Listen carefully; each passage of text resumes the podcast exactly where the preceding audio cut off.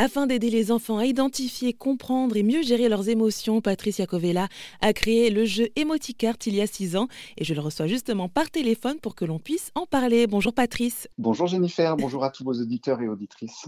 Alors merci d'avoir accepté notre invitation. Euh, alors en plus d'être l'inventeur d'Emoticart, vous êtes sophrologue pour enfants et ados. Et alors je me demandais alors euh, de quoi c'est parti euh, la création de ce jeu?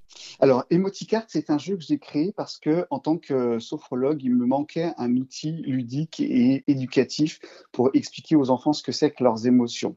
On sait que 90% des difficultés que rencontrent les enfants sont principalement liées à une mauvaise connaissance de leurs émotions avant tout, ils ne savent pas à quoi ça sert, et ils voient ça comme quelque chose de, de, négatif.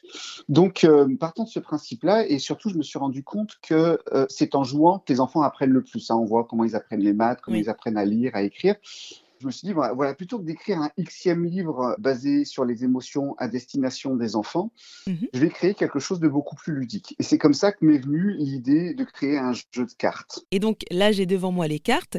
Euh, il y a trois codes couleurs, donc le rouge et le jaune pour, euh, entre guillemets, euh, les émotions négatives et positives, avec la colère, l'ennui, la joie, la fierté. Et sur les bleus, ben, en fait, il y a des exercices comme de respiration avec lesquels, sur lesquels il y a aussi des QR codes flasher. Alors comment ça s'utilise tout ça? Alors déjà, euh, je pars toujours du principe, et c'est ce que j'explique aux enfants, c'est que les émotions ne sont pas positives ou négatives, elles sont avant tout agréables ou désagréables. Ça permet déjà de dédramatiser un petit peu sur la situation. Et euh, derrière chaque émotion se cache un besoin. Voilà, je dirais que c'est plutôt la base du travail et du principe de ce jeu-là. On va demander à l'enfant d'aller identifier l'émotion la plus désagréable qu'il ressent, soit face à une situation, soit en général dans son quotidien. Donc, sur chaque carte, les cartes rouges, donc les émotions désagréables, il y a une représentation faciale et il y a l'intitulé de l'émotion et des carrés numérotés de 1 à 5 pour l'intensité de cette émotion. Une fois que l'enfant a identifié ce qu'il ressent, derrière la carte, il y a la définition et l'utilité de cette émotion. C'est justement pour lui permettre de comprendre à quoi elle sert et qu'est-ce que c'est que cette émotion?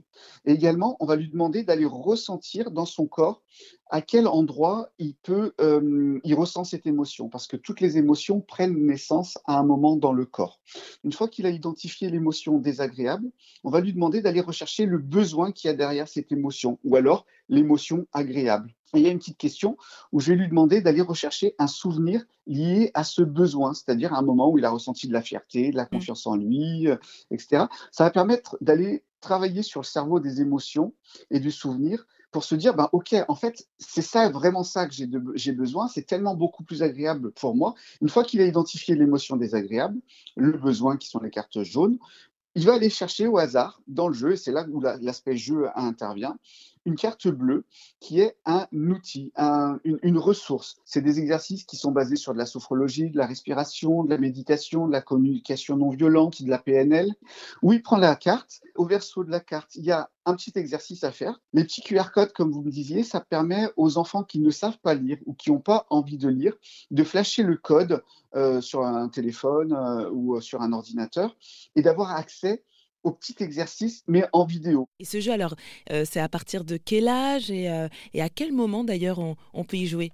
Alors, ça se joue euh, déjà à partir de 6 ans, soit avant l'émotion, parce qu'on sait qu'il va y avoir un événement qui va engendrer une réaction, une émotion forte. Par exemple, je ne sais pas, on doit aller chez les grands-parents et puis à chaque fois qu'on va chez les grands-parents, ça se passe mal. Donc, on va utiliser le jeu avant, ou parce qu'il y a un examen, on a, on a une évaluation, un contrôle, etc.